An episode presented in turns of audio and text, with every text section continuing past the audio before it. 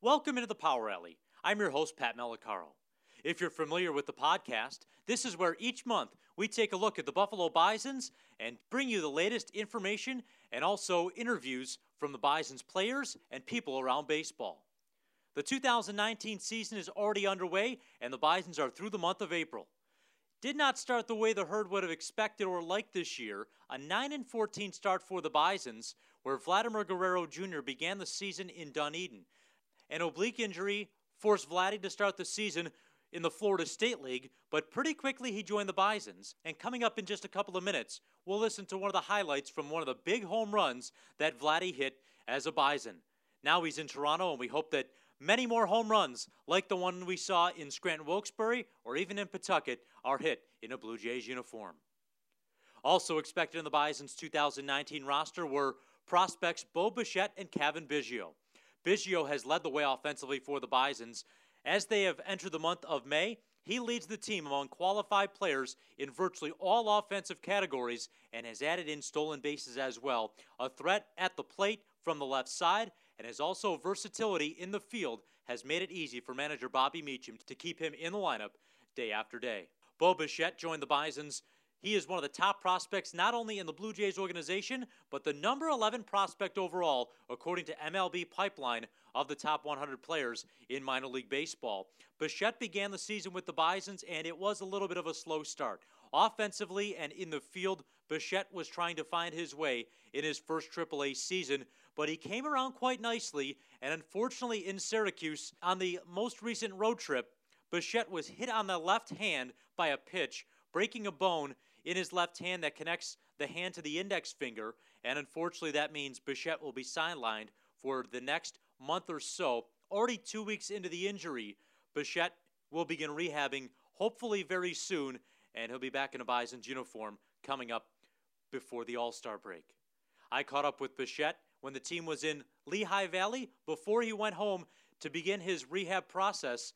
Um, I mean, I don't really feel it, so I, I mean, it is what it is. But um, you know, unfortunate. And I know the prognosis is what four to six weeks potentially. Uh, I guess just a blip on the radar over overall. Uh, you know, hopefully long baseball career here. Yeah, no doubt. Yeah, I mean, say I think it'll probably be around more likely around six weeks, but um, yeah, I mean, you know, as soon as I can get back, the better. How did you feel the first couple weeks here at AAA were going for you before Monday? Really good, honestly. I thought, um, obviously, stats wise, the first couple, I would say the first home series. Um, wasn't great, but I felt like I was making a lot of hard outs, um, having good at bats. I wasn't striking out.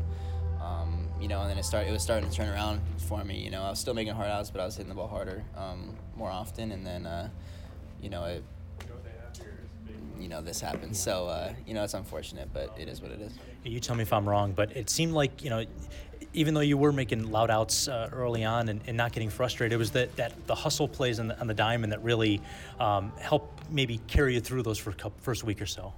Yeah, well, I mean, regardless of what my stats are, my thing is, you know, I come in the field to play hard every day. So, um, you know, play hard on the bases, defensively, everything. So, I mean, defensively too, it started out a little rocky first couple games, but, uh, you know, just trying to do too much, um, cold, you know, and um, the um, excitement of the first you know first series and all that. But then I started to play really well there too. So um, you know it's just unfortunate everything you know every part of it, but um, you know everything happens for a reason. So.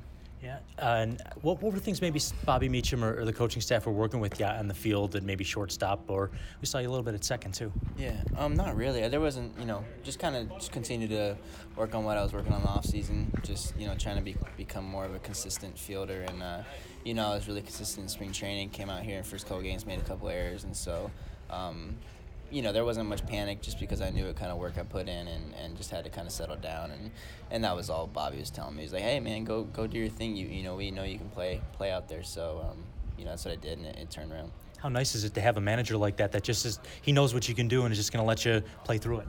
Yeah, really nice. Um, I've been fortunate enough to have managers like that in my career. So. Uh, John Schneider last year, he was always the same way, and, and I was definitely not even close to the defender I am now when I was with him. So I mean, he was really patient with me, and uh, you know, always kind of gave me that positive feeling out there. And, and uh, Bobby's been the same way. So uh, you know, now I have a little bit more confidence in myself out there. So it helps. But um, yeah, no, they they both were, were awesome so far. Was there a moment or a situation that you gained a lot more confidence over the last year or so, or is it just uh, steady, gradual work?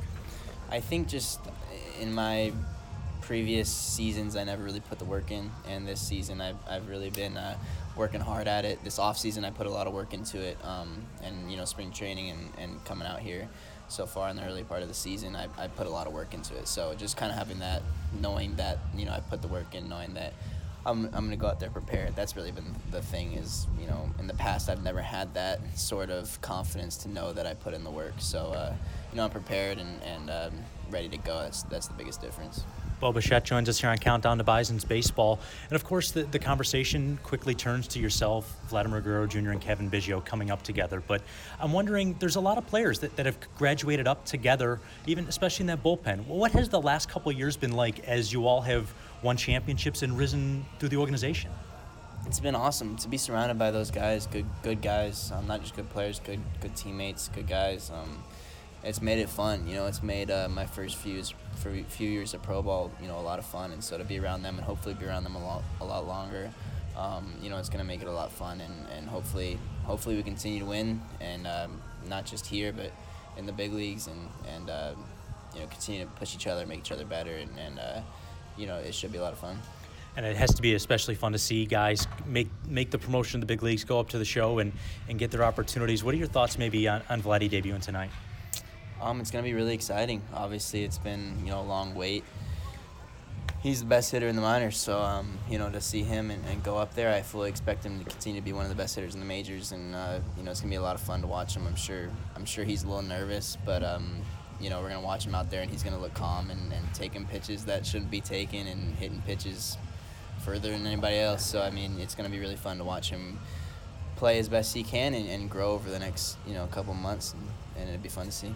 One of the things that really has struck me the most about uh, maybe all three of you guys, but just in particular, how natural you guys all feel in the clubhouse in this atmosphere. Did, did you, you know, with your father being a big leaguer, is this something you grew up around and you really just got comfortable with at an early age?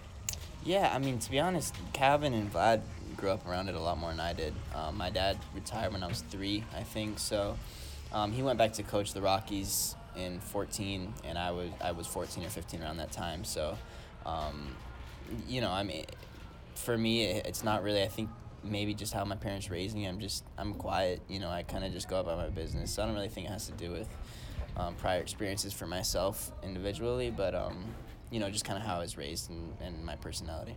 And again, our thanks to Bo Bichette for joining us, and hope he has a speedy recovery, as we hope to see him in a Bison's uniform very soon. We'll check in with author Tom Stone, who wrote a book about all 30 major league teams, taking a look at their all time rosters and lineups. And we'll talk to Tom, who's a Rochester native, coming up in just a couple of minutes. But first, let's recap the first month of the season for the Buffalo Bisons. It began with an 8 3 win on opening day. April the 4th, Jacob Waguespack was dominant. The Bison scored an 8 3 win and the opening day of the season, defeating the Scranton Wilkes-Barre Rail Riders thanks to a six inning effort by Waguespack, who made the opening day start for the Bisons. Buffalo would split the four game series with the AAA affiliate of the New York Yankees, winning the first and third games of the series while dropping the second and finale of the set with Scranton as well. Then Pawtucket came to town and the Bison started to struggle. A couple of losses to the principal affiliate of the Boston Red Sox. Then Buffalo would head out on the road after some Difficult conditions on the final day of the homestand made the field unplayable. Buffalo made their way to Scranton and Pawtucket, taking on the two teams that they hosted at Sahlen Field for the first homestand of the year, and the Rail Riders had their way with the Bisons. They took all four games of the series, scoring a four game series sweep against Buffalo. Vladimir Guerrero Jr. joined the Bisons on that road trip, and when the top prospect in baseball joined the herd, all eyes were on Buffalo and the Bisons, and Guerrero did not disappoint, hitting a home run early on for Buffalo, as called by Todd Callan. Runners get their leads from first and second. The 2 1 swung on, drilled high in the air and deep to left, way back, gone! A big league home run, no doubt, off the bat of Vladimir Guerrero Jr., and it is now an 8 to 4 ball game. Buffalo taking both ends of it 2 to 1 and 5 to 4, setting up a chance for Buffalo to take a three game series sweep from the Paw Sox, but it wasn't meant to be. Buffalo would lose the game 11 to 8, squandering a seven run lead as Buffalo scored seven runs in the opening inning. Unfortunately, the Paw Sox bats woke up later in the game, but once again, it was Vladdy providing the dramatics, hitting a ball out of the ballpark at McCoy Stadium and giving Vladimir Guerrero Jr. once again another highlight reel play. Into the windup, the pitch is drilled on the left field side. If it's fair, it's well gone. And it is a bear ball. Vladimir Guerrero Jr. hits a no doubt home run over the left field wall, and the Bisons take an 8 to 4 lead. Guerrero would join the Bisons at home for what was to be a two day, three game series against Scranton Wilkes-Barre right before Easter. However, inclement weather forced the postponement outright of two of those three games. Buffalo and Scranton did take the field on Saturday, April 20th. In the top of the third inning, their ball game was suspended due to weather. Buffalo would head back out on the road. A seven game road trip between Syracuse and Lehigh Valley. That's where Bo Bichette was hit on the left hand. The Bisons would only win once in the Salt City, winning the third game of the four day series. Buffalo would continue on to Lehigh Valley, and they would win the middle game of the three game series against the top affiliate of the Philadelphia Phillies. Then Buffalo would return home. They took on the Pawtucket Red Sox on April the 29th. The two teams were scheduled to play a pair of ball games as the postponement from April the 10th was scheduled to be made up as part of a twin bill. It would be made up the following night. Buffalo once again scored the doubleheader sweep against Pawtucket, winning by identical 4 3 scores. The Herd would then open the month of May with a postponement against Pawtucket and playing a two game twin bill on the finale of the series. Buffalo would split the doubleheader, taking game one 10 to 1. The month of May would start out with a doubleheader against the Pawtucket Red Sox once again, as rains forced the postponement of their game on May the 1st. They played a twin bill on the finale of the series, Buffalo taking the opening game 10 to 1 and falling in extra innings in game number 2, 6 to 5. Then Lehigh Valley came to town for a three-game set. The Iron Pigs taking the first two, and the Bisons finishing out the homestand with a 5 and 3 record, winning on the finale 3 to 2. One of the newest members of the Bisons, Tayler Saucedo, picked up the win. He made the spot start for Buffalo, notched his second win of the week, and helped Buffalo score the 3 2 win. That's where things stand for the Bisons as they enter play on Tuesday evening. They begin a three day series in Lawrenceville, Georgia, taking on the Gwinnett Stripers. Buffalo will enter play at 11 and 17 on the season. It's an overall six game road trip that will begin in Gwinnett County and finish up against the Norfolk Tides. Buffalo is making their first trip outside of the International League North as the Bisons finished their first healthy chunk of divisional play with an 11 and 17 record. That's a look back at the month of April and a little bit more, including the first couple days of May. Right now, let's take a listen to my conversation with Tom Stone as the Rochester native wrote an interesting book taking a look at all 30 major league teams. Yeah, thanks a lot, Pat. Uh, it's now taking the field baseball's all-time dream teams for all 30 franchises. So, as the subtitle suggests, I took a look at all 30 teams, looked at their entire history, and went through and chose an all-time dream team um, and not just a starting lineup as, as, other authors and fan surveys have done over the years, but but a deeper, full 30-man roster. So starters and backups, uh, up to 12 pitchers per team, um, and I did that for all 30 teams. And I also compared my selections with those made by by previous authors, fan surveys over the years, uh, going back to the 50s, actually how easy was it to compile all this data? It seems like there's there's a lot as I'm thumbing through the book. There's there's so much information. Now obviously in 2018, 2019 it's easier to find, but how is it to to get all this information? Yeah, the information uh, is, is pretty readily available with websites like BaseballReference.com. I, I grew up in the 70s, and you know, well before the internet, I was a kid in the 70s and 80s, and back then we had those big, thick baseball encyclopedias, uh, which were good for the time. But certainly today, it's a lot easier with with great websites like like BaseballReference.com and others. Um, what I did for this book was, uh, like you said, given that I'm it's the modern era, I started with wins above replacement WAR. Uh, that's uh, that's one of the more popular so-called sabermetric stats that that uh, has its fans, has its detractors, but is but uh, either way, it's very helpful for comparing players across eras. And when you're looking at players in the 1800s, then the dead ball era, post Babe Ruth, uh, all the way up to the modern times, it's not easy comparing players and the different stats uh, across such a long history in the case of the of, of the long-standing teams. So I started with WAR, but I didn't end there. I also looked at traditional stats, so things that everyone's familiar with, like batting average and earned run average and home runs and stolen bases and so on. Um, I also looked at postseason performance, how well they do in the playoffs and the World Series, since WAR doesn't really cover that, uh, and also how many times was each player an All-Star, how how they do in the MVP and, and Cy Young balloting, things like that. Was there a team or maybe a, a, player or two that surprised you the most as you were looking at this? I know there's a lot of probably a lot of names and a lot of teams to, to go over, but is there one player that you just st- sit there and thought, I didn't realize either he was that good of a player or that he would be in in a team's list? Yeah, it's hard to pick out one player. Um, there were 900 selections. If you do the math, 30 players on 30 teams. So I made lots of picks. There's certainly no one no one will agree with all 900 of my picks. That's one of the fun things for, for readers of the book that I've been engaging with folks on Facebook and Twitter and getting into some debates and, and so on. Certainly passionate fans of a lot of teams. Um, I will say that one thing that I found interesting was uh, certain teams are very strong at certain positions and very weak historically at other positions. Uh, and so that's a way of getting at your, your question, I suppose. Um, for example, the Yankees are loaded at catcher historically with Bill Dickey and Yogi Berra and Jorge Posada, Thurman Munson. It's hard to hard to choose amongst those guys to just pick two or three for the roster. Um, the Braves are loaded at third base with Eddie Mathews and Chipper Jones, or the Pirates at shortstop with Honus Wagner and Arky Vaughan. Um, but then equally so, some teams are really weak at other positions. Um, the Braves, again, they're strong at third base, but they're very weak at second base. It, it was a real head scratcher trying to find, uh, you know, one or in my case, two players to choose at second base for a team that's been around since the since the you know late 1800s, a long, long history, but but not real strong at that particular position. Tom Stone joins us. He's the author of Now Taking the Field, baseball's all-time dream teams for all 30 franchises.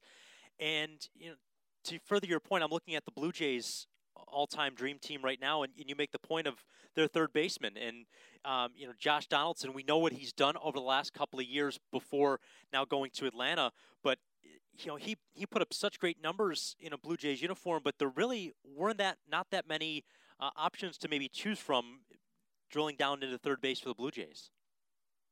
Yeah, definitely. I mean, before he came along, you probably would have gone with Kelly Gruber um, or someone who played with the team a long time, often as a platoon player like Rance Mulliniks. Um, so in the end, I went with Donaldson as the starter, even though he ha- only had those few good seasons for the Blue Jays, and then Gruber was chosen as the backup. Um, Blue Jays, of course, had Ernie Whitt at catcher for a very long time, so he gets the starting nod there, but not really a position of, of you know depth in terms of superstar names. Um, Blue Jays have been strong at some other positions. Uh, you know, as an as an expansion team, you wouldn't expect them to have nearly the depth that say the Yankees or the Red Sox or the or the Cubs would have the long-standing teams. Um, but they had their fair share of, of, of, you know star players and good players uh, pretty much up and down the roster. Yeah, I look at uh, the center field position, and one of our position position coaches, Devon White, uh, made the list, and Blue Jay fans know him for the catch. Devo had such a great big league career, and just to see his name associated with this group is pretty neat. Yeah, center field was had a lot of depth to choose from. Vernon Wells, Lloyd Moseby, and Devon White. One thing I did was in choosing a full 30-man roster, um, I chose a starter and backup at every position, but it also allowed me to sneak a couple of extra guys on, and that allowed me to choose three center fielders uh, compared to some other positions where, of course, there were only two. Um, one thing that was interesting about the Blue Jays, uh, and this came up with the Indians as well, but even more so for the Blue Jays, was that Joe Carter, uh, obviously a very important player in the Blue Jays history, particularly in the postseason, but you know even in the regular season had all those seasons with 20 plus homers and 100 plus RBIs, and yet the statistic WAR wins above replacement doesn't treat him very kindly. Um, his defense, of course, wasn't very good in the outfield, and he also did not have a very strong on base percentage, which is a pretty important stat these days. I think most sabermetricians uh, value that very highly, more so than batting average, and, and more so even than some stats like RBI. And so, because he didn't have a, a high OBP and didn't have very good defense, his WAR numbers are very, very low. In fact, if you went strictly by WAR, he wouldn't make the all-time Blue Jays roster at all. Um, and yet I, I found that difficult to stomach. So he was one of the few exceptions in the book where I really went against what WAR was telling me and looked at his overall resume and, and found a way to still get him on the roster. Tom Jones, Tom Stone joins us here for a couple of minutes here on Countdown to Bison's Baseball. I feel like Tom, this is a book where if you're a casual baseball fan, you can really learn about the history of a team, or, or you, it'd be an introductory lesson to the history of a franchise and, and allows you to really gain a knowledge of a, a team or multiple teams in this book. Is that maybe one of the goals? Is as a as a fan of baseball yourself to help introduce people to names they might not know? Yeah, spot on. It, it absolutely is. Um, a lot of people have said, you know, it, it's a fairly thick book. It, it, its dimensions are such that it doesn't really look like a coffee table book, but it's a it's a pretty thick book. It's over 600 pages.